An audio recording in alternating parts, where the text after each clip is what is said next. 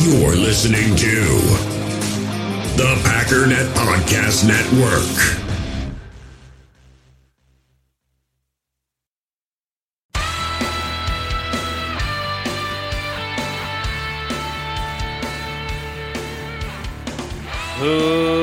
Ladies and gentlemen, welcome once again to the Packernet Podcast. I am your host and resident panelist, as always, Ryan Schlip.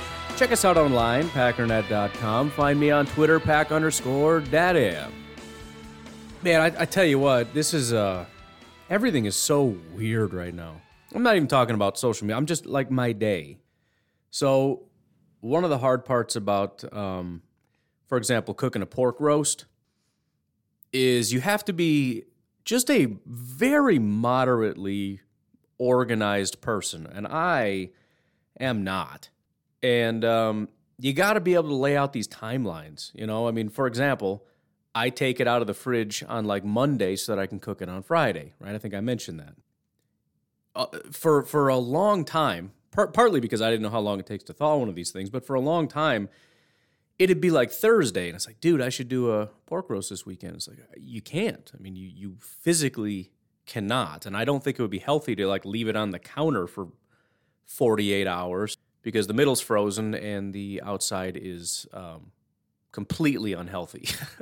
I don't know. I haven't taken a food safety course, but it seems unsanitary. But um, beyond that, I, I was kind of, I don't want to say I was winging it, but I never just said, all right, I need to sit down and write this out.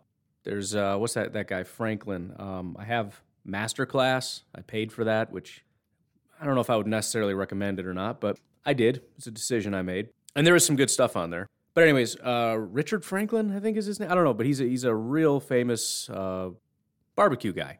And he, what he does, he gets out some uh, paper and just works his way backward. I want it done at this time. Okay, well, have, and then you know all the steps.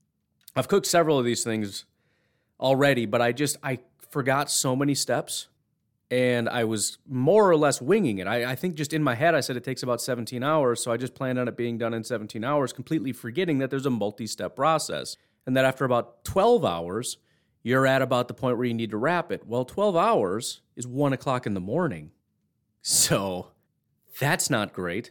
Um, unfortunately, although I just said forget it, I'm just going to wake up at five o'clock in the morning and just let it cook through unwrapped, which I have done before.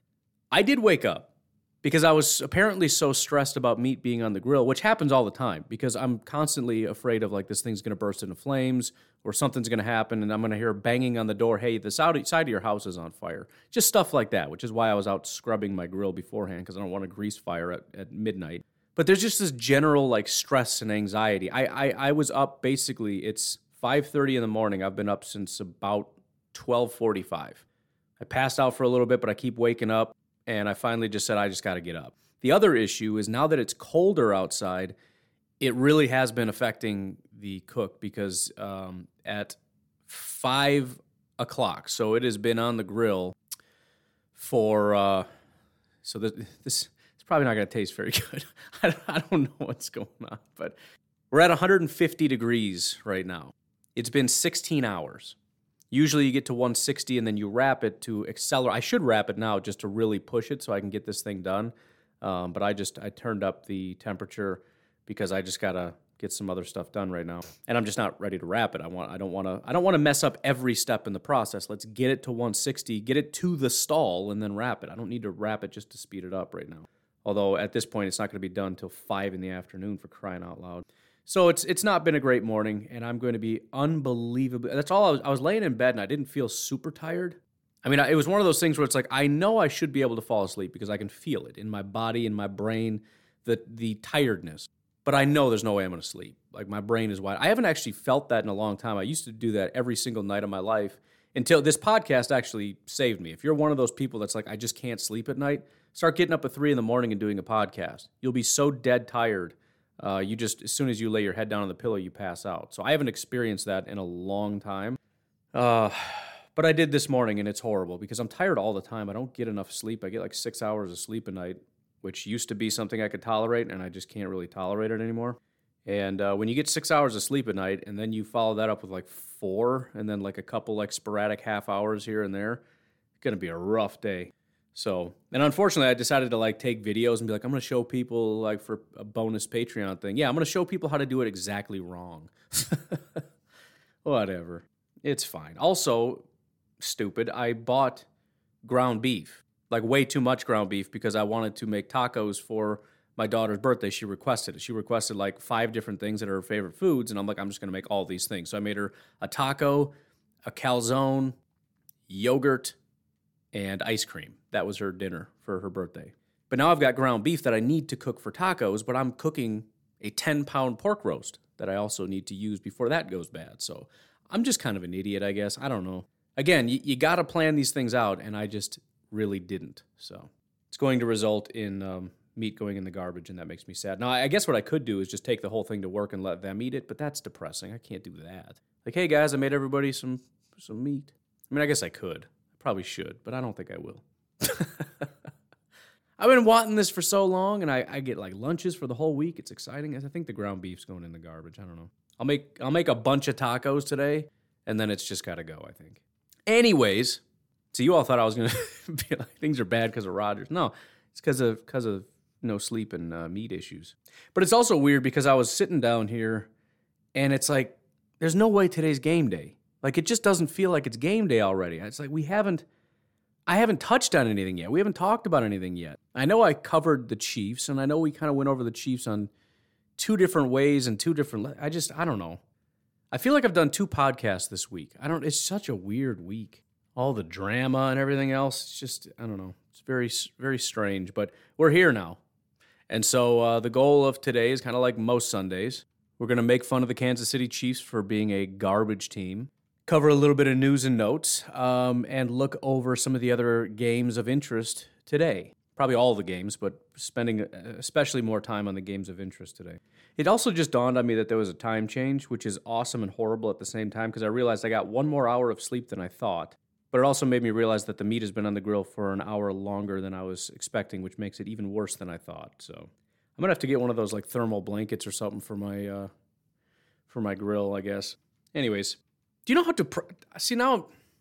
One day a year, you get an extra hour of sleep, and I got no sleep. The one day a year, when I'm supposed to get, it, maybe that's part of the reason. Maybe there's sub, something subconscious that's like, yeah, you're going to actually get some sleep tonight. Tonight, you're going to be able to feel rested. Hate my brain, whatever. Sorry, we're staying focused. So why don't we start off with the injury report, which we haven't really talked about yet. But I mean, the, the injury report wasn't even that interesting because the biggest question is who's going to be brought back from like IR or whatever. Like, is David Bakhtiari going to play? He's not even on the injury report because he's off the report because he's on pup or whatever whatever designation he has. Who cares? But he's not coming back, so that was kind of the interesting thing. However, um, as far as the interest, injury report is concerned Josiah Deguara was on it, but he's been fine all week. He's going to play. Jack Heflin, who's been off for a while, um, is back and ready to play. I don't know how big of an impact he's going to have. However, Kingsley Keke did go out with a concussion, so maybe we will see a little bit of Jack Heflin. Um, Dennis Kelly is questionable. He's been out for quite a while, and hopefully we won't need him anyways.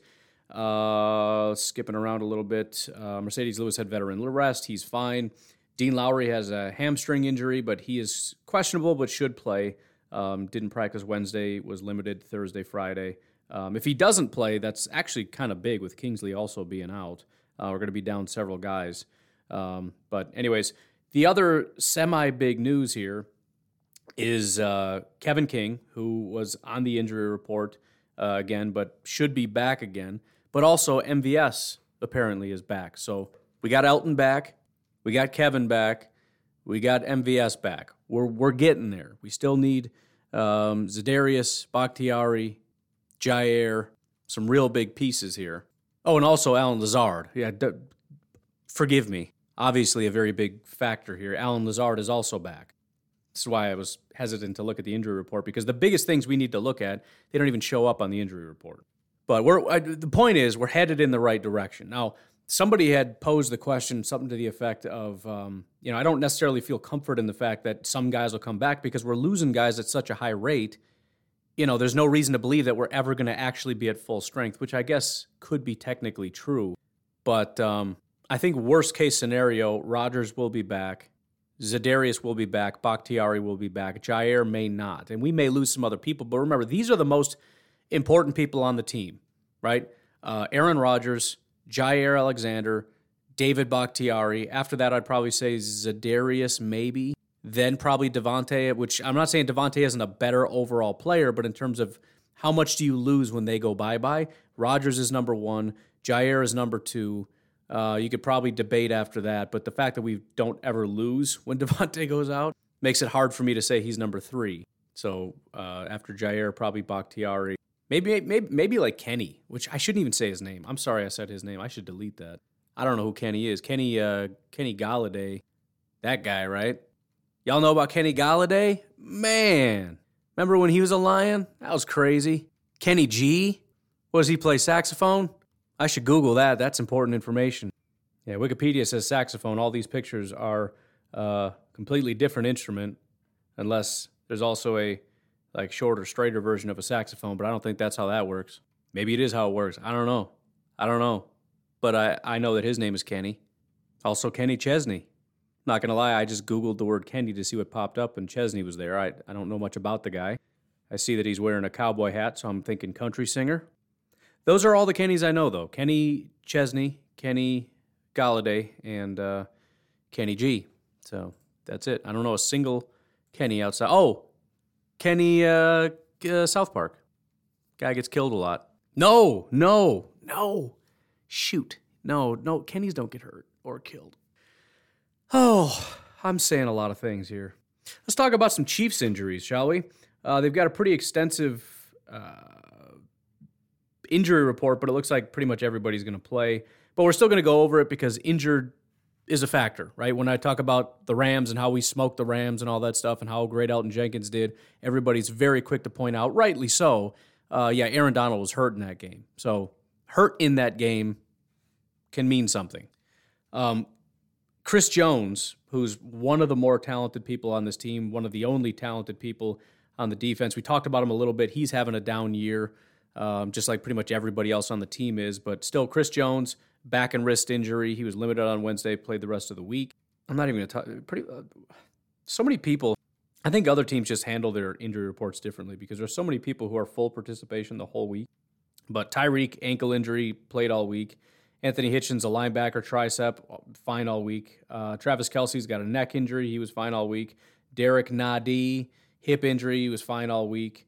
Uh, Khalen Saunders, he's fine all week with a neck injury, a knee injury. Um, I'm, I'm guessing that's somewhere near the knee, but with one less E. But uh, Khalen Saunders, he was fine all week, but questionable. L'Jarius Sneed, wrist injury, fine all week. Joe Thuney, offensive lineman, hand injury, fine all week. Melvin Ingram, who I believe they just picked up, has a groin injury, uh, full participation all week. But the, the most important one here is Mr. Mike Remmers, offensive tackle with a knee injury, is out in this game. So uh, right, ta- right tackle Lucas Niang, who was a third round pick last year, will continue to take over at that spot. He's been playing most of the season, anyways, um, in place of Mike Remmers, or maybe Mike Remmers has been filling in. I don't really know what their long term plans are here, but Mike Remmers is the more experienced, probably a little bit more talented player than Lucas Niang. But, anyways, Niang is going to be uh, staying at that right tackle spot. Certainly a beatable player. I mean, he, he had a real good week against the Giants, um, 75 overall pass block rate, did a decent job against Baltimore. Um, those are both two teams, by the way, who don't have any edge rushers. The, the, the, I like the Giants' defensive tackles; they don't have any edge rushers. Baltimore, their defense has just kind of fallen off a little bit. But against Cleveland, the Chargers, Philadelphia, Buffalo, um, those are the teams that he actually played a little bit, and they do have some pass rush ability. He's been quite terrible 59, 47, 48, and 52 were his pass blocking grades in those games.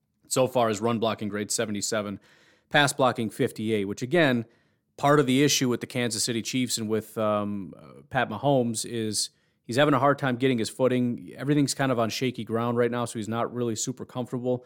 And his tackles kind of um, buckling a bit are causing him some duress. And so the Packers are going to have to keep bringing that. Again, the interior of the offensive line has actually played quite well up to this point. It's the tackles that are a little bit shaky. And it was never that way for, for Pat Mahomes in the past. He always had a very good tackle duo. They decided to get rid of both of them, which I still thought was really weird. Um, and now the two guys that they have in their in their place, kind of iffy. But anyways, let's let's just real quick go over this again. I've said it several times, and because today is Make Fun of Your Opponent Day, I really want to hammer this point home, which I'm I'm being, you know, halfway just because it's the segment, but also because I really want you to understand this. I went over their statistics, right, eh, where they rank in terms of points and yards and things like that. I looked at how they've been the last four weeks, in which they've been even worse than just their overall season rankings. They've been playing worse recently than than throughout the season. The Kansas City Chiefs. Let's let's go back a little bit because I want I want this to be kind of front and center in people's mind. How far back can we go? Is it 2018 when Mahomes kind of took over, I think? 2018. PFF ranked the Kansas City Chiefs as the fourth best team in football. Uh, they had an 89 overall grade on offense and a 77 on defense. 2019, they were the, where are they? 12th overall team with an 80.6 offense, and their defense was a 62.8. 2020, the Kansas City Chiefs ranked 10th with an 86.6 overall offense and a 62.4 overall defense. In 2021, right now, the Kansas City Chiefs are ranked 20th. 20th with a 77 overall offense and a 53 overall grade on defense. In fact, the only areas in which they kind of dominate as far as their grades are run blocking and special teams. The only two categories in which they grade in the 70s, and they're very low 70s 71 overall pass blocking grade, 73.8 overall receiving grade.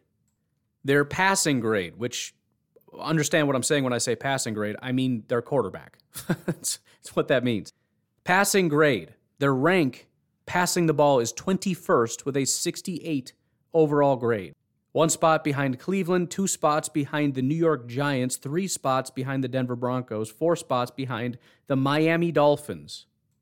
And yes, the Packers are a little bit low because Aaron Rodgers hasn't been playing at an MVP level and there's been issues and injuries and all the things that we've already talked about. They're 14th.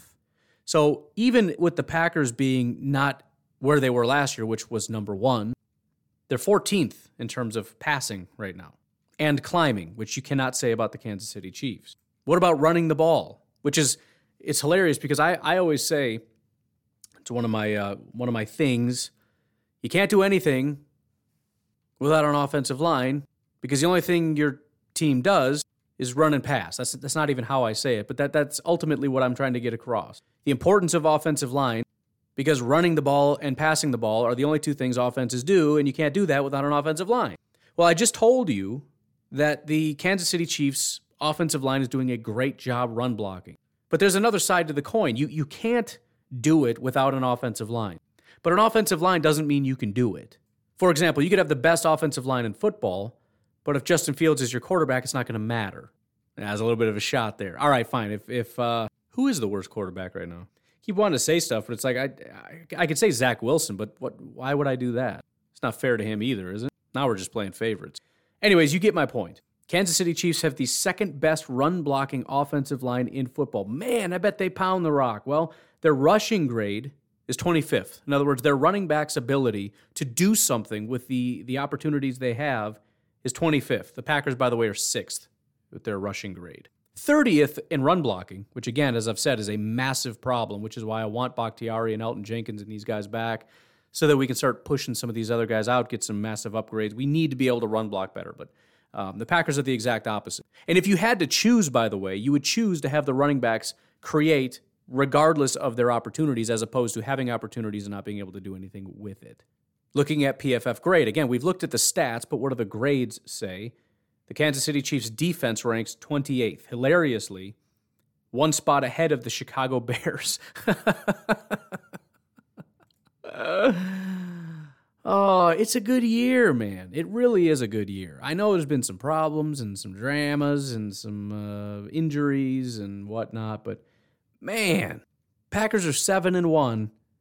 Bears have the 29th ranked defense. Chiefs are 28th. Lions are 31st. It's all good, man. The Packers are ranked 13th on defense.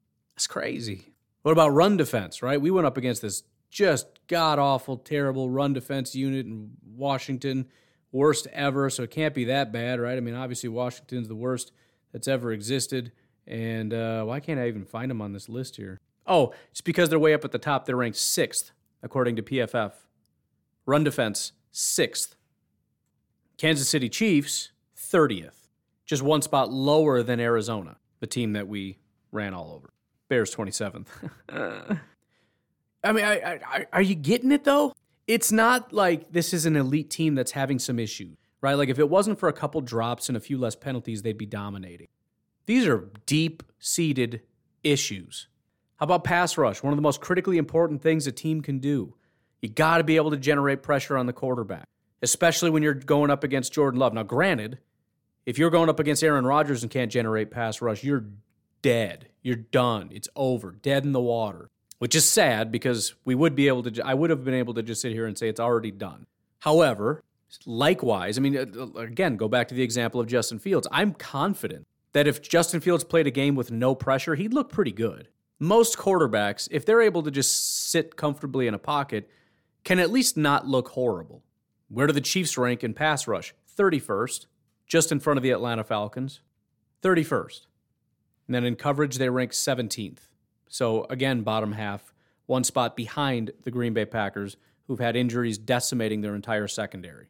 Bears are 29th, by the way, coverage. Okay, fine. Their their defense is is bad, but the offense is better than the Packers. Well, I mean, it's not. I mean, without Aaron Rodgers, fine, I'll grant you that. But I mean, if we're just looking at it compared to who's better, the Packers offense ranked 11th, the Chiefs offense ranks 12th. Packers defense is 13th, the Chiefs defense is 28th. So I would say at this point, maybe worst case scenario, we're kind of even, where the Packers offense drops so that the Chiefs have a significantly better offense and the uh, Packers have a significantly better defense. But in order for that to even be true, the Packers would have to drop from 13th down to 28th on offense. Or uh, what is the offense? Where do we rank offense? 11th. We'd have to drop from 11th down to about 28th or 29th to make it even. You think we dropped to 29th? Why? Why suddenly can't we run the ball? Why can't Jordan Love throw the screen passes and things like we did against Arizona? I don't know that we go to 29th, dude. Maybe we drop to what, 22nd, 23rd? Washington is 23rd. The Bears are 24th. Do you see how bad they like do we drop to that level of suck suddenly? Like the offensive line can't pass block anymore. Matt LaFleur can't call plays that make sense anymore. Like we're we're dropping into everything is a dumpster fire territory. Washington, Chicago, Miami, Detroit, uh, the Jets, the Giants, the Jaguars, the Steelers, the Panthers, the Texans. I don't know that we dropped that far. Maybe we dropped to where the, the Colts are, 22nd, or the Saints at 21st, given their quarterback woes, but a talented team around it. That makes more sense to me. So, again, if anything, and this is where, again, the, the, the line is silly to me. If anything, this is now a fair fight. With Aaron Rodgers sitting out, this became a fair fight, and we'll see what happens. Yes, it's entirely possible the Chiefs just figure it out and this is their get right game, and all the problems go away, and Pat Mahomes suddenly stops turning in, stops being a turnover machine, and Travis Kelce stops dropping passes, and the offensive line and everybody else stops getting penalties, and the offensive line learns how to block, and the defense learns how to tackle and cover and pass rush, and they just discover all these traits that they never had, or or you know had but lost or whatever. Maybe but if we don't assume that that happens, this is maybe a fair fight, possibly a fair fight. And yeah, the, the, the one biggest concern is, you know, when we talk about the grit factor, a lot of that has to do with the team just believing, right? Never giving up because you always believe. Maybe without Aaron Rodgers, this team doesn't believe. That's entirely possible. And if that's the case, we're going to watch the Packers' first real bad game since week one. I don't mean loss, I mean real bad game where it's like, dude, this is ugly.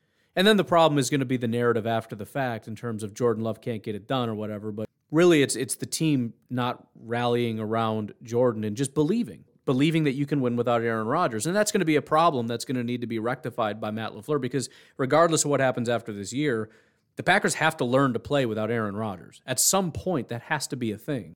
And, and again, I think the good news is they have learned to play without Aaron Rodgers. That's the whole point of what we've been talking about. The defense isn't just saying, well, the offense is struggling, so I guess we're done. No, they step up and win the game themselves. The defense has been more impactful than the offense this year. Look at the scores. It's not the Packers win because they score 35 points a, a, a, game. That's not what we're seeing.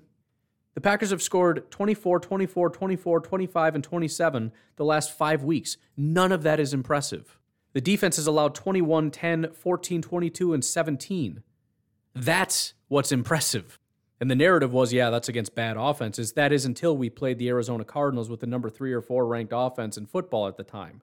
Also, Cincinnati is not a bad offense. And outside of those two teams, it was 17, 14, and 10 points allowed. That's pretty impressive, regardless of how trash your team is. Man, I got some pretendinitis going on in my ear right now. Just some ringing. And so, eh, you know, it, it, they still can. They, st- they still can come in here with their, their heads in their hands and, and say, we're, we're probably not going to win because it's the Chiefs and they're so good and we don't have Aaron Rodgers. And so they don't have that edge. It's possible. And I hope that doesn't happen. And, and it, you know, I, I retweeted something on Twitter the other day about the team rallying around Jordan. I hope they mean it. I really do. Because they're going to have to believe it. If they don't believe it, they're not going to win. As, as weird and corny as that sounds, it's true. I don't care how much the, the Chiefs are struggling. That's that's a that's a real football team. All right, they, they're they're not just going to roll over and let you win. You're going to have to earn it still. And it's going to take some rallying and some genuine belief that we're going to win this game. We're going to need the defense to really rally and and and do some work. We're going to need sacks. We're going to need turnovers. We're going to need the offensive line to step up, pass blocking and run blocking. We're going to need Matt LaFleur to step up in a big way. We're going to need the receivers to step up, right? If, if that ball, you know, we saw that, what was that, week one, I think? Um, Devin Funchess made a couple just heroic grabs. Not everything is perfectly on target. I, I, do love Jordan Love's placement. I think he does a great job with placement, but if that thing's a little bit outside, I need you to make a play on that ball because there's going to be other areas where Jordan maybe falls short. So make that one count, right? Aaron Rodgers has bad throws too, and if that gets dropped, whatever, because he'll make up for it, right? He did some other heroic things, things like changing the call at the line, reading defenses, all those kinds of things give the Packers an edge that we don't have anymore. So we need the receivers to make up some slack. And yeah, Jordan Love's got to be a part of it too. He's got to go out and believe it.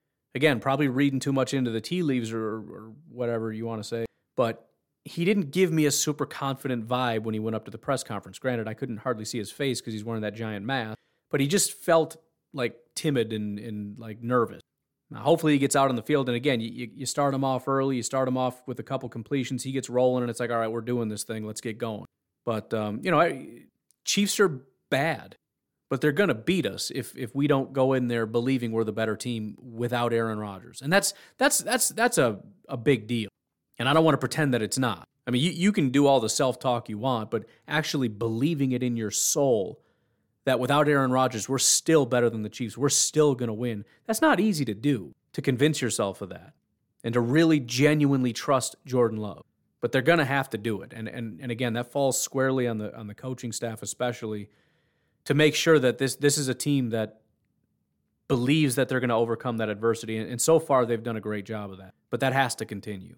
And this is the ultimate test. This is it. This is the biggest one. If you overcome this, if you beat the Kansas City Chiefs in Arrowhead with no Aaron Rodgers, who can stop you? Who can stop you? Well, you can stop you. That's but that's that's the point. Great teams, the best team in football, the only person that can stop that team, 2020 Packers, the only person that can stop, the only people that can stop the best team in football is yourselves, which is exactly what we saw in 2020. But if you are the best team in football and you overcome all adversity and you do believe in your ability and you don't fall asleep and fall apart at the first sign of adversity, you're not going to be stopped. That's the biggest test of the day, even more so than, than winning and losing. Are we going to see the offense, defense, and special teams play four quarters with heart? Am I going to look at PFF grades on Monday, Tuesday, and see a bunch of real good grades? Or am I going to see, you know, Billy Turner gave up seven pressures? and you know the offensive line just fell apart and and so and so had their worst game and Davante had like a 40 overall grade for the first time since 2016 is that the kind of thing I'm going to see despite playing garbage corners that's the thing about stuff like this you, you talk a big game and you say I think we got this but you don't know what's going to happen you don't know who's going to rise up and have the best game ever and the and the, the the thing I love about football is that each individual piece makes a massive difference. If we just look at it through the lens of PFF grades, right? If we just use that as a proxy for how good somebody played. If Davante has a 90 overall grade or a 40 overall grade, how massively does that impact this game? And that's just one guy, and you got to do that for every single person there.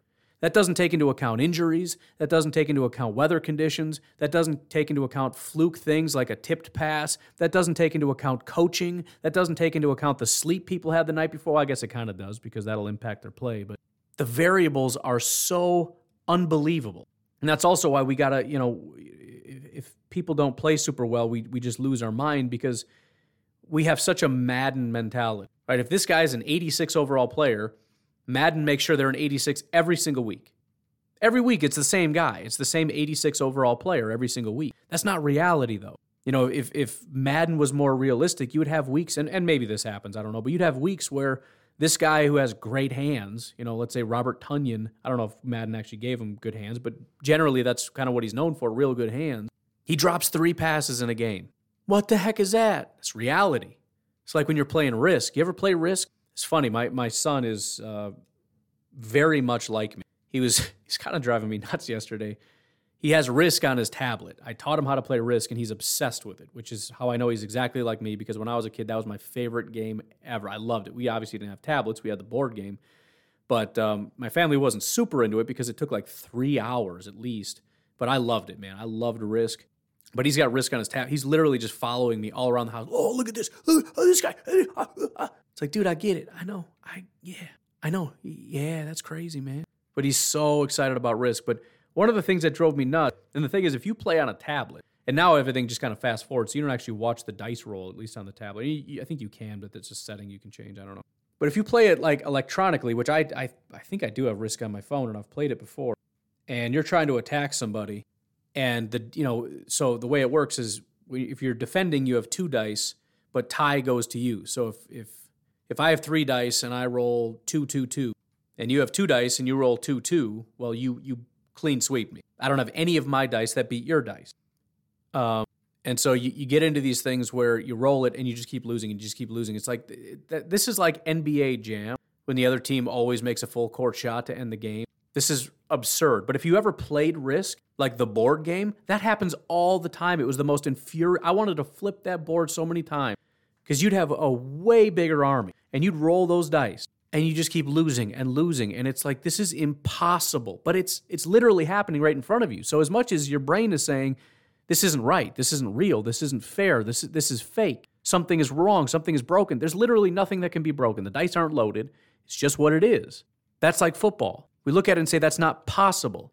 Davante against these garbage corners is going to feast but you know what? He might not our running backs against this garbage defensive uh, running you know defense we're going to feast except we might not. And I don't just mean because they're going to stack the box to try to make Jordan throw. Maybe they don't stack the box and we still can't run. It happens. It does happen sometimes. Football's weird, man. You just never know. So many variables that go into this stuff. But just using the information that we have available to us, I like the Packers' odds. And I, I at this point, I genuinely believe it comes down to belief.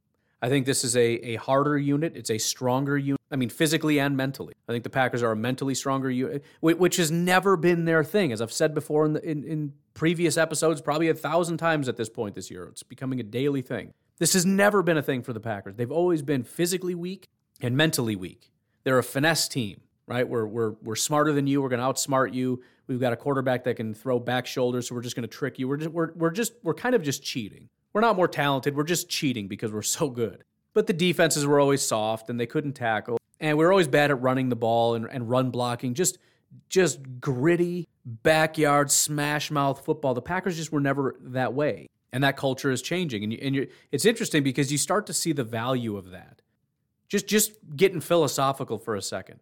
You get a head coach that comes in and says running the ball is really important. Trench warfare is really important. You know, big, masculine, dominant tight ends like Marcedes Lewis. It seems like they're not related, but there's no question it is. The, the fact that they utilize and, and intend to dominate in the trenches and utilize tight ends and just beat you physically. There's no question in my mind that correlates to their mental toughness on the football field as well. When you know you're bigger and stronger, even against Arizona, Arizona's fast, they're talented, their record is real good, but in that game, minute after minute after minute, that offense went toe to toe with that defense and said, I don't know, man, every time I hit them, they go backwards. Am I supposed to be intimidated? Am I supposed to be scared of these guys? They keep backing them up. They keep backing them up. They keep backing them up. They keep beating them in the trenches. The offensive line is whooping the defensive line. Our running backs are smacking into their linebackers and knocking their head off. Think about that mentally, what that does to you. If you're the Arizona Cardinals linebacker and you just keep getting knocked back and knocked back and giving up first downs, are you still thinking you stink and we're better than you? We have a better record than you? You kind of forget about all that and you just focus on what's happening around you. And what's happening around you is this is a real big, physical, scary football team, and they don't give up. They just keep punching me in the mouth over and over. And the same thing happens for the Packers. The national media says they can't do it, they're not good enough, they're not going to win. And you go out there and you throw the ball to Marcedes Lewis, and he just steamrolls three guys. And you realize they're in trouble. Not us, they're in trouble, right? People talk down about our defense, but yet they punt and they punt and we get a sack and we get a pick and we get a stop. And you have to watch them with their heads down walking to the sideline. It doesn't matter what you came into the game feeling. At this point, you realize what the situation is. You're not underdogs anymore. They're the ones hanging their head. They're the ones playing scared. They're the ones that are ducking when contact's coming. It does something to your psyche. And I really do think that that's important, even though the, the NFL is evolving toward faster, smaller, and it, it, it is winning to some degree. There's something about being the more physical team on the football field that has a benefit. And if you can win doing that, like the the 49ers do, like Baltimore does, like the Packers do. You know, Baltimore lining up seven offensive linemen, we're just going to road grade. It's one thing when Colin Cowherd says you're a great team. It's another thing when you get on the football field and you keep getting knocked on your back. You don't feel so tough anymore. And and so the Packers need that. They need that mental toughness and that physical toughness. And I think it's going to be important. Get out there and show the Chiefs who are coming out there thinking, we're going to torment this quarterback. We're going to get in his head. We're going to get picked. Marcedes Lewis is going to get up to that next level, find a linebacker, put his hands in the middle of that man's chest, launch his feet up over his head, and he's going to land on the crown of his helmet. And he's going to realize he's not the predator. He's not the one hunting, he's being hunted. And all these plans just go out the window. All these wonderful plans about how we're going to go get Jordan Love. And after about a quarter, you're just figuring out how to stay on your feet. You're trying to figure out how to bring down A.J. Dillon without getting a concussion on the next time you meet him head to head. This isn't film room anymore. This team's kind of mean. Their wide receivers are bullies. They got throwback tight ends from like 97. He's not just bigger, he's mean. It's not just muscle, it's mentality with Marcedes Lewis. He's going to hurt you. Packers just got to remember who they are. That's it. And Jordan Love, as soon as he recognizes that, the sooner the better. Sooner, sooner he realizes he's not being hunted, he's hunting. Go out and attack, attack, attack. They can't stop you. The sooner the better. Anyways, uh, we'll take a break. I gotta go check on my meat. Hopefully it's uh, it's right at the stall. Should be six thirty. I'm gonna get so many food safety emails. I don't think it's safe. It's been at that temperature for so long. Listen, I don't care. I don't care. I don't want to hear it. It's fine, man. So I, I was just I was gonna send somebody an email or not an email, but a message on on uh, on Patreon to say thank you for your support. And I, I looked and it's like, oh, he's supporting a bunch of people. I shouldn't be uh, lurking on what other people are doing. I promise I'm not judging, but this podcast has 15,523 patrons, $70,000 a month. Jeez. 15,000. I want 1,000. That's it. That's all I, that's all I need. If I get a 1,000 patrons, done. Game over. This other uh, this other person he's supporting 10,700 patrons. This one 36,500 patrons, $161,000 a month. Dude, I suck. I this podcast is garbage. This is the worst podcast that has ever been. I am trash. This one 21,000 patrons, $87,000 a month. Man, what am I even doing with my life? Anyways, that's not why I came here. Um, lots of thank yous, though. Since I've started doing this new, uh, really turning my attention to Patreon and, and pushing that, uh, things have gone quite well. I'm, I'm, it's still a work in progress. Couple updates. If you don't care, just go ahead and skip ahead. But uh, I got to get these out of the way. Actually, let me get the thank yous done first. And I got to start marking down where I left off. But let's just start randomly from yesterday around here. Thank you to Matthew. Thanks very much to Dennis for upping his pledge. Thanks to Mackenzie for jumping in on Patreon. Thank you to Ryan for jumping in on a brand new tier. By the way, here's another thing. If you create a tier, now don't just do stupid tiers because I'm not going to do it. But if it's like, let's call it increments of five. So my highest was 20, somebody was at 25. And the problem is they couldn't see any of the extra bonus material because you have to be on a tier. So I created a tier using their name and just call it just in your honor here's your own tier. And so that way I can add all the extra stuff to it and you're on your own tier without saying just drop it down $5 or whatever, because I obviously don't want them to do that. And then somebody else had a $30 tier. So I created a tier and they're on. If anybody wants to create a 35 or 40 or 45 or $50 tier, I will name that tier after you. And it will be your tier and you get all the extra bonuses that you could ever dream of. So that was one of the things I had to uh, mention. But let's continue on. Thank you very much to Travis for uh, your pledge. Thank you to Scott. I think you just edited it to pay for the year, but either way, thank you anyways. And then thank you to Rowan for jumping in. Uh, by the way, Rowan, I don't know if this is you, but somebody deleted with the same same ish name and then like immediately was added back on. If that's you and you got double charged, let me know and I'll refund you. If it's not, then then never mind. I'm not going to do that.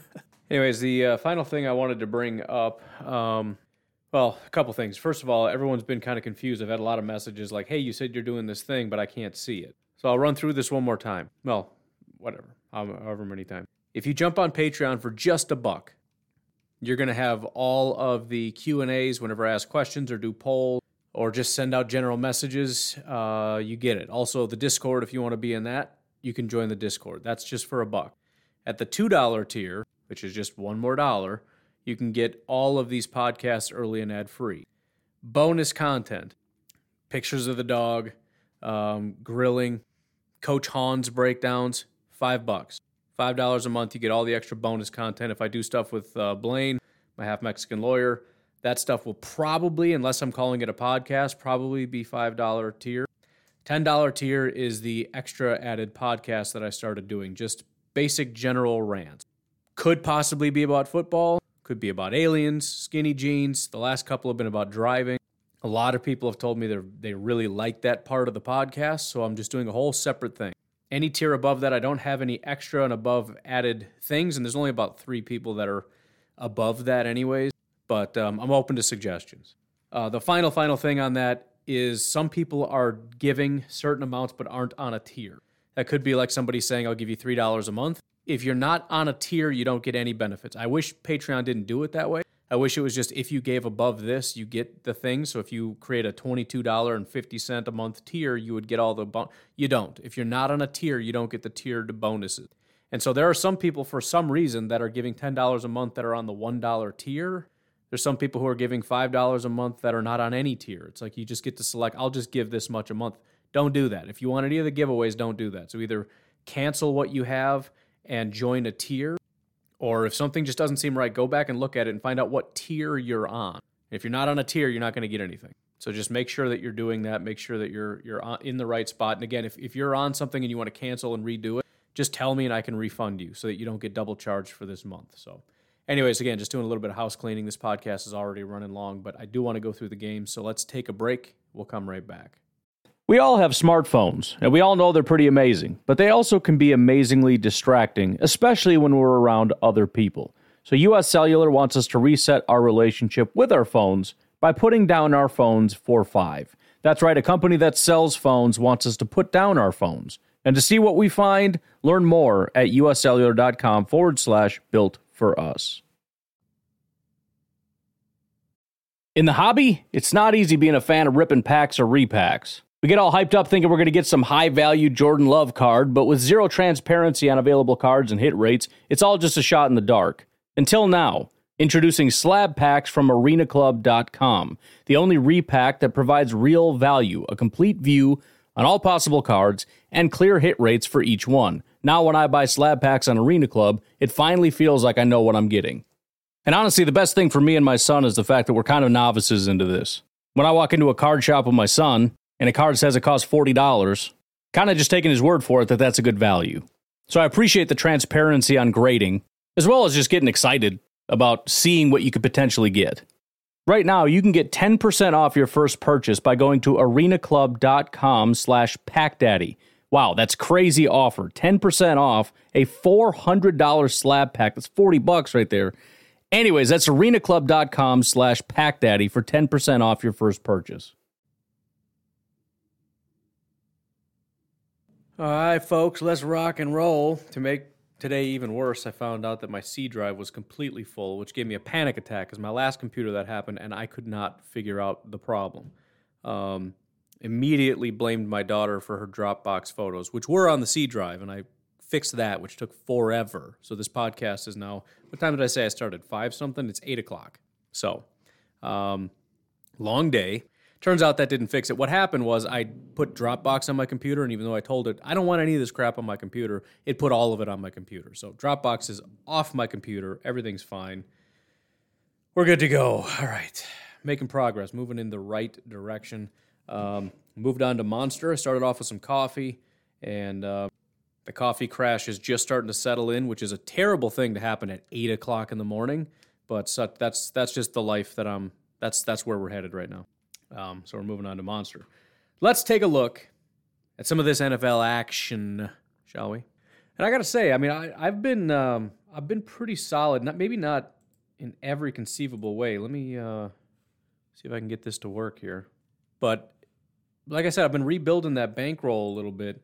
So last week I went with the Tennessee Titans because I, I, there's always one where I look at it and go that just doesn't make sense to me, and that's the one I've been laying some money down on and uh, so far so good. So I, I, I hit with that one. I have rebuilt my bankroll, which is nice. I don't know. I can't get this history thing to work, but anyways, I, I've been doing quite well. So hoping to keep that going here and not get crazy. And so here's what happened. Started off with just a chunk, right? And I said, this is all I get for the year. I'm just going to have fun with it. And when it's gone, it's gone. I was so sure about the Packers and the Vikings and like a couple other teams, and I put like everything down and I lost it all. so didn't make that mistake. Now I do little bets, and I'm doing much better. Putting everything down on week one is just a really, really bad idea. But starting off with Miami Dolphins and the Houston Texans, nobody cares, but Miami is favorited because the Houston Texans are a massive dumpster fire. I don't really have any comment. I don't really care, but it's a thing. It exists. Getting to the first game that uh, actually really matters the Dallas Cowboys against the Denver Broncos. The Dallas Cowboys are 10 point favorites in that game. Broncos, who started the season uh, 3 and 0, have gone 1 and 4 since that time. Um, their last win came last week against Washington, winning 17 to 10. So thanks to their defense stepping up. They do have the number two ranked defense in football, which is actually pretty interesting because um, Dallas is almost the exact opposite. Um, not that their defense is necessarily bad, but as of right now, number three ranked offense going up against the number two ranked defense. And then you've got the uh, Dallas, or excuse me, the Denver Broncos 23rd ranked offense against uh, Dallas's 15th ranked defense. So you've got a really good offense going up against a really good defense, and a mediocre offense going up against a mediocre defense. So it's just it's just kind of interesting. Now I understand why Dallas is expected to win because at the end of the day, Denver doesn't really have a team that's able to put up enough points to win football games, but their defense kind of keeps them in games, which is kind of interesting. I guess Drew Lock is out, but nobody cares because Drew Lock is a really bad quarterback, and Teddy Bridgewater actually grading out fairly decent. I mean, as as far as looking at a team and saying you have a trash offense, I mean, he's ranked 17th with a 77 overall grade. He's doing fine. And really, it's it's so weird. It's got to just be the, the, the coaching and the play calling and whatnot that's just not really working. And I, I think it's the Broncos are sort of a run first kind of an organization that has a decent quarterback and a good group of wide receivers with a subpar running back and a bad offensive line. So it's just it's it's an incompatibility problem. This is a team that was meant to have you know, bridge instead of investing in guys like Jerry Jeudy and just constantly swinging at wide receivers, they should have been investing in offensive line so that they can run the ball well, and then you get your decent quarterback to throw to your decent um, wide receivers, but I don't know. That's just that's just my thought as to why this isn't working. Because again, Bridgewater seventy seven. Uh, Courtland Sutton is the 10th highest graded wide receiver in football. He's always been solid. Jerry Jeudy has the exact same PFF grade. Um, he's doesn't he hasn't played enough to be ranked because he just he was out from weeks two through seven. So uh, he was back last week, but he's been fine. He's been great. So I don't I don't know. I mean I I get that Dallas is probably going to win. But if you can, I'd watch it because it's sort of interesting, and it's it's. I think it's one of those things where everybody's going to look at it and say Dallas is one of the best teams, if not the best team in football. Denver is trash, so Dallas is going to smoke Denver. I don't know if it's going to be that easy though. Be interesting to see. I don't know. Plus, I mean, just if you think back to the Packers under Mike McCarthy, these are the games we would lose as as Green Bay Packers it's some random Buffalo Bills game against like a, a, two and six Bills team, but they just have a really stingy defense and we end up losing. I don't know. It'll be interesting to see. I'm not picking Denver. I'm tempted to take the under, but you know, anytime you got a really good offense that has the ability to put up, you know, win by a bunch. In other words, if the defense doesn't shut down Dallas, we know Denver can't keep pace. So if Dallas gets 30 points, Denver's not going to get even probably to 20. Well, they might get to 20. I don't know. You get what I'm saying, though. I don't know. I'll think it over. Baltimore Ravens, Minnesota Vikings, obviously a really big impact. If you didn't know, I'm, we're rooting against Dallas, obviously. Uh, big time Broncos fans and Ravens fans today because the Baltimore Ravens are playing against Minnesota. Baltimore is our six point favorites, however you say that properly.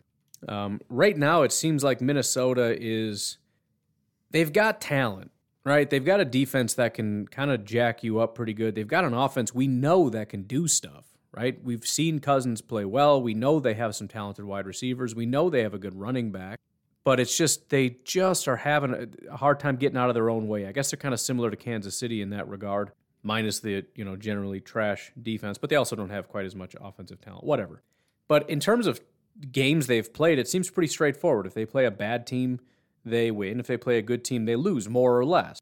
They lost to the Bengals, the Cardinals, the Browns, and the Cowboys. They beat the Panthers, the Lions, and the Seahawks. So some gray in there a little bit with you know Bengals, Seahawks, for example. But for the most part, that's pretty much it. The question is, what is Baltimore? Are they good or are they trash? Well, they're five and two. That's pretty solid. Um, they lost week one against the Las Vegas Raiders. Maybe you chalk that up to being kind of you know, it's a week one thing. Uh, but they beat Kansas City 36 35. They beat Detroit. They beat the Denver Broncos. They beat the Colts. They beat the Chargers and they lost to the Bengals. So I, again, it's you look and say it's five and two, so they're obviously a very good team. But it's here's why it's weird. Um, we know the Chiefs aren't that good, so it's not as impressive of a win, and they only won by one point. We know the Detroit Lions are complete garbage. They only won by two points. Uh, we know Denver is bad. They beat them somewhat handily, but that was mostly their defense. They only scored 23 points in that game, but again, good defense, et cetera, et cetera. Um, they beat the Colts, and that was in overtime. The Colts are not good, and they had to go into overtime in order to beat them. And then they just absolutely smoked the Chargers. So that was one where it's like, all right, Chargers are kind of decent, and the offense scored 34, and the defense scored or allowed six. So there's there's no negative there whatsoever. But then they play the Bengals and get blown out, 41 to 17, and you can kind of chalk that up to well they're in the same division. Sometimes weird stuff happens, but the bottom line is, I, I wouldn't want to touch this game um, I know Minnesota seems to be in a in a bigger tailspin than Baltimore. Baltimore's also just coming off a bye, which is going to be working obviously in their favor. It's in Baltimore, so that's going to be working pretty heavily in their favor. I get that, but it's also it, these are just two teams that are very combustible, and either team. I mean, if I said the end result of this game was thirty-one to six, pick a team, I'd be like, I don't know, dude. It could be either way. I mean, it's probably Baltimore, but I, I mean, it wouldn't surprise me if Minnesota won 31 6 because Baltimore's a team just like last week where it's like they just lay down. So it's a little too volatile for me to touch. I get why Baltimore's favored it again. Coming off a bye, at home, better record, generally better team.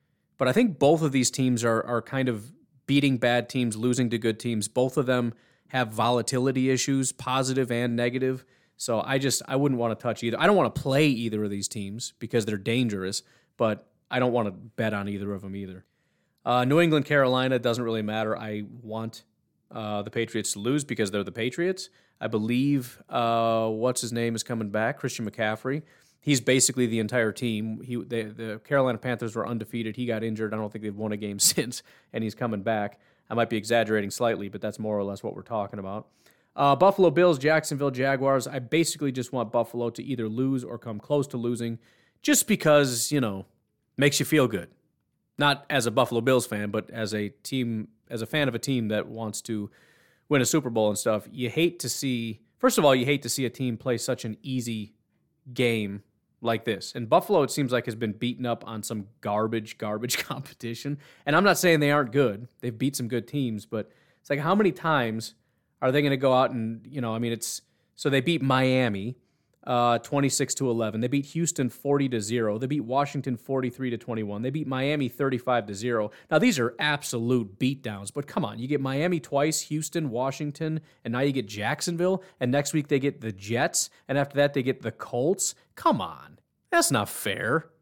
But again, it in their defense, they're doing a good job of, you know, when you get teed up, they're just knocking it clean out of the park.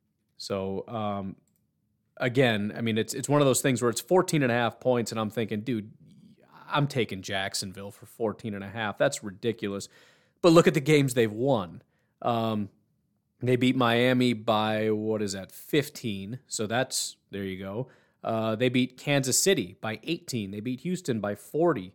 They beat Washington by 22, and they beat Miami by 35. Every one of their wins so far this year has been by more than 14 points. They lost to Tennessee by three. They lost to Pittsburgh by eight.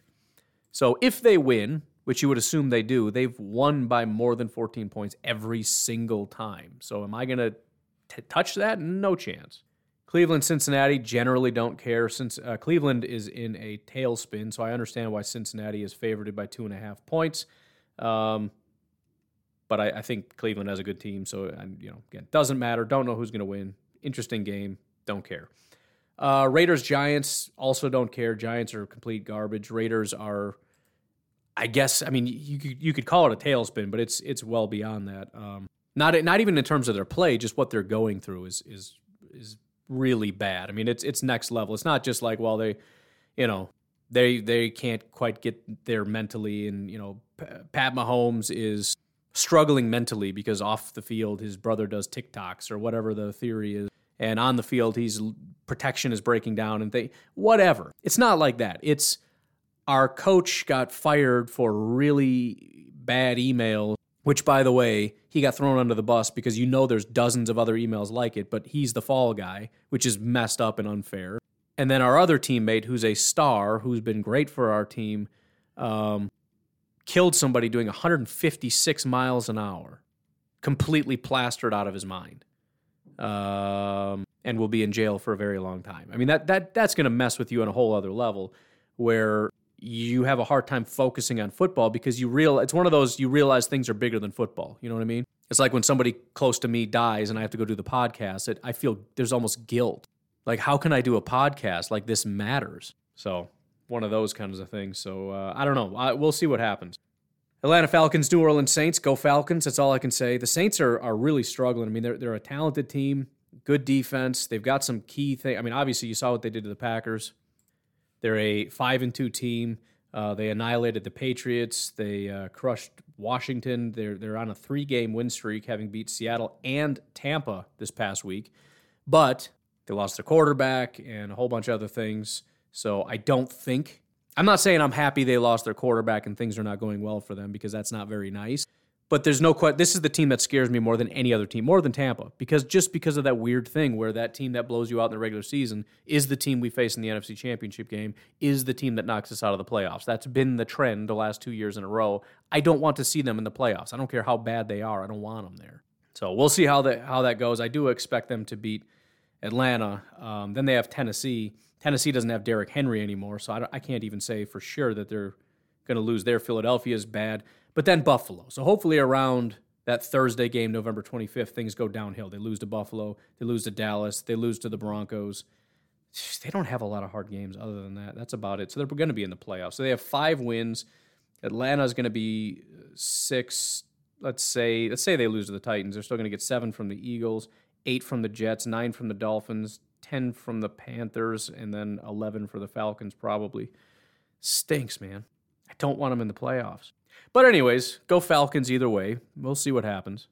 Chargers, Eagles really don't care. Uh, Chargers don't have much to do with us. The Eagles are not a good NFC team, so I don't not worried about it.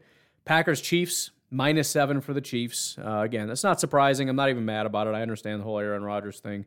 Um, I'm tempted. I'm tempted to pick the Packers in this, but I I, I do have some concern that it, it, seems like a bad bet because I, I feel like of the likely scenarios, number one, the Packers play a really, really good game. And I think if they can play a really, really good game, I think there's a good chance they win. The other outcome is things just really don't go well, in which case, picking the Packers plus seven is a bad idea. Because if the Chiefs get on a roll, um, you know, they're going to win by probably more than, than seven. So the fan in me wants to pick the Packers. on the off chance that they win or they keep it close and maybe they don't, you know, it's, it's one of those things where we're down by four and you're thinking, man, this is where you'd love to have Aaron Rodgers on that final drive and then love, you know, can't get it done, throws a pick to end the game or whatever, and we lose by four. It's, it's all possible, but I, I just I think my fandom is is the only reason I'd want to touch this. I really don't want to. The only other thing I would do is take the Kansas City Chiefs in a hope that at least it it takes some of the pain away. But the problem is then if we lose by six, it's just doubly awful. So I'll, I'll just leave that alone. Um, San Francisco, three point favorites over Arizona because they don't have their quarterback. That one's tempting to take Arizona. Um, I think they're missing a couple people, though. It's going to be Colt McCoy. Obviously, that's not very good. I don't know, man. It should tell you something about San Francisco that they're only three and a half point favorites. That's that's part of it that's interesting. But it's still one of the best defenses in football going up against San Francisco. That that to me I don't know. I'm I'm not I'm not willing to just concede that the best part of this team is uh, the quarterback, and that's the only thing that works now that he's not there. I mean, it's similar to what's going on with the Packers. Like, well, there's no Aaron Rodgers. The rest of the team is trash. No, the rest of the team's pretty good, dude. And San Francisco was on a four-game losing streak until they met the Chicago Bears. Because I mean, talk about a get-right game. I don't know. I'm tempted. I am a little bit tempted to touch that one. And the other thing is, Arizona runs the ball a lot. They actually run the ball significantly more than they've ever passed the ball. They're fifth in rushing attempts, 25th in passing attempts. They're a rushing team. Um, and so they're just going to continue to be one of the heaviest rushing teams in football. Um, the 49ers run defense is ranked 22nd. Their pass defense is 29th. So again, Colt McCoy is not very good, similar to the Packers situation, but it's a horrific coverage defense. And at the end of the day, this offense still is going to need to be able to do things on offense against a really stingy uh, defense that before the Packers gave up 5, 14, 10, 20, 19 points, right? The last time they played the 49ers, that the 49ers scored 10 points. The offense won because they got to 17. Can Colt McCoy and this offense get to 17 again? Again, I probably won't touch it. But um, I'm not convinced the Cardinals don't win this anyways. Where is this being played? This is in it's in San Francisco, so I, I get it. that three and a half makes sense. I still am not comfortable. I would never be comfortable with that. I'm I, am i am rooting for the 49ers. Don't get me wrong. We need Arizona to get knocked down a couple pegs, and I'll take a, a freebie. So I'm rooting for San Francisco as much as that makes me sick to my stomach. But um, I don't know. Either way, either way, it's going to be good. If Arizona does win, then I just laugh hysterically at one of my least favorite teams in football, the 49ers, um, with their elite head coach. That's so good. By the way, where's Michael Lombardi talking about this guy? Where's Michael Lombardi talking about Shanahan and how this guy hasn't been able to coach anything or do anything? Where where is he? Now that he's got his team back healthy, he's got, you know, his quarterback, he's even got a second quarterback he doesn't know what to do with. Where's that guy? So it, this is a win win game. But realistically, we do need the 49ers to win that game. Uh, Titans Rams, I mean, the Rams are getting a, a freebie. I, I, think the Titans are going to be similar to Carolina, where with Christian McCaffrey out they're just not a football team anymore. I think without Derrick Henry, um, not to say they won't be able to bring somebody in that can still run the ball and everything, but what are the Tennessee Titans without Derrick Henry? Even looking at the success of their quarterback and how good he's been the last several years, there's no question it's because the run is the most threatening part of their team. So I tend to think the Rams, especially with Von Miller now on the team, they got one of the top corners, the best pass rusher in like the last 20 years, and now Von Miller off the edge. Um, this is this is going to be. I think they're going to crush the Titans. Is my expectation. In fact, I'm I'm almost tempted to take the Rams at seven because it just it feels like easy money to me. I don't know. And the and the Titans, I don't think. Let me check. Yeah, so the, so the Titans have been winning um, offensively. They have the sixth highest ranked offense, but they're the number one rushing team in football, right? So that's that's what they've been doing to kill everybody is running the football. 22nd in passing. Now they have to to some degree become a passing team against the uh, well, they're only ranked number 10. The the defense has taken a step back, but again, with Von Miller that's going to be improved. But beyond that, Tennessee's defense is ranked 20th.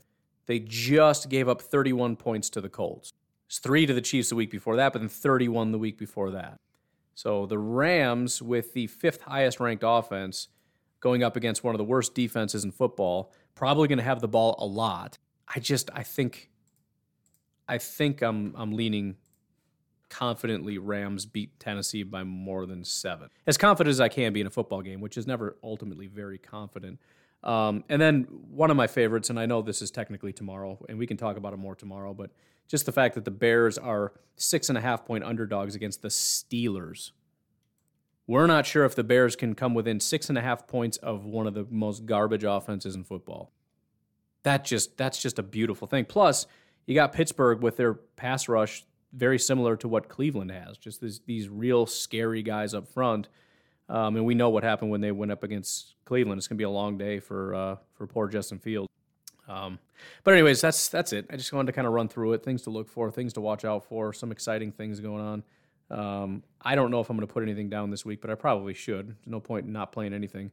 I'm leaning. Maybe what I'll do is I'll buy some points, which I know is like a cowardly thing to do.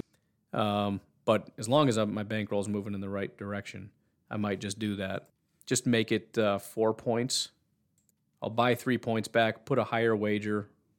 I might do that. I don't know. We'll see. We'll see how it goes. Anyways, you folks have yourselves a fantastic day. I do think I'm going to quickly record a um, another bonus podcast.